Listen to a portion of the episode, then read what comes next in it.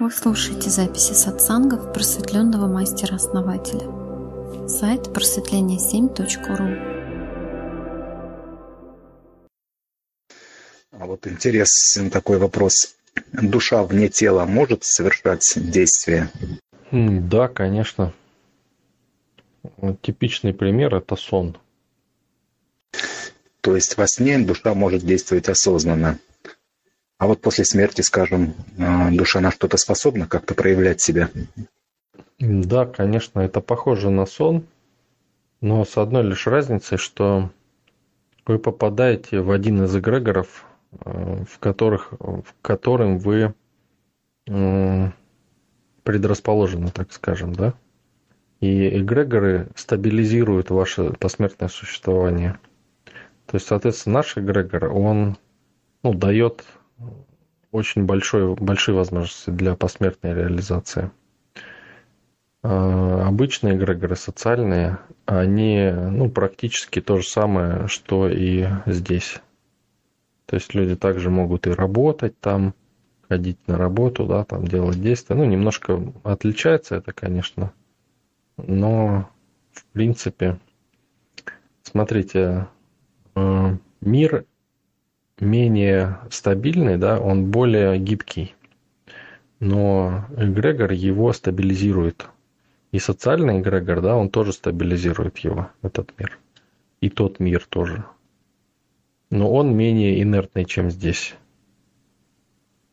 Ну вот сон – это мир одного человека. И один человек, да, он самый гибкий вариант – то есть, если у вас осознанный сон, вы его сами стабилизируете, и он очень гибкий. То есть он очень гибко настраивается мгновенно практически. Потому что никто, кроме вас, вы не завязаны душой, да, кроме тела, ни с чем, ни с кем.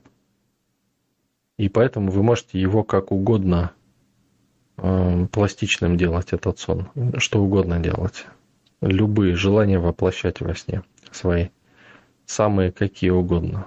Там от зверских до самых возвышенных. Получается, в нашем эгрегоре посмертно также можно стабилизироваться, да? И это даст нам некие а, большие возможности. Да, конечно. Да, здорово. Спасибо, основатель. Замечали, наверное, вот когда начинаешь во сне контактировать с умершими, то реальность, эм, когда осознанный сон, и ты контактируешь с умершими, то уже сложнее поменять реальность. То есть вот когда ты один, да, в этом пространстве, то твоя реальность, она более гибкая, все меняется. Там чуть подумал, сразу раз уже другое. Но если вас двое даже, то уже сложнее поменять, например, комнату, да, но можно довольно быстро поменять предметы какие-то мелкие.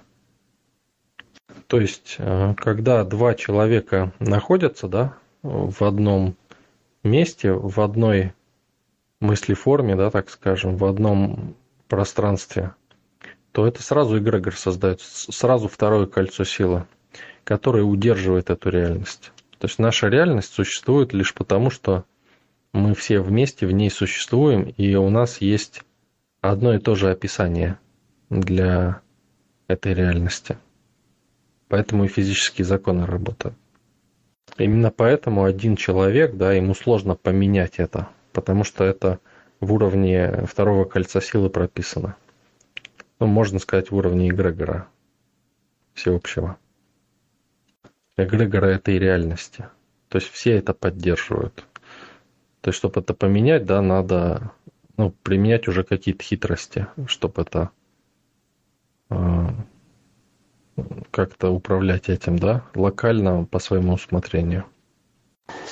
И получается, если в нашей коллективной реальности мы коллективно договоримся об изменении каких-либо физических законов, скажем, договоримся о том, что люди могут левитировать предметы тоже, да, а, то так и будет происходить? Да, совершенно верно. Причем если кто-то попытается это изменить, у него ничего не получится.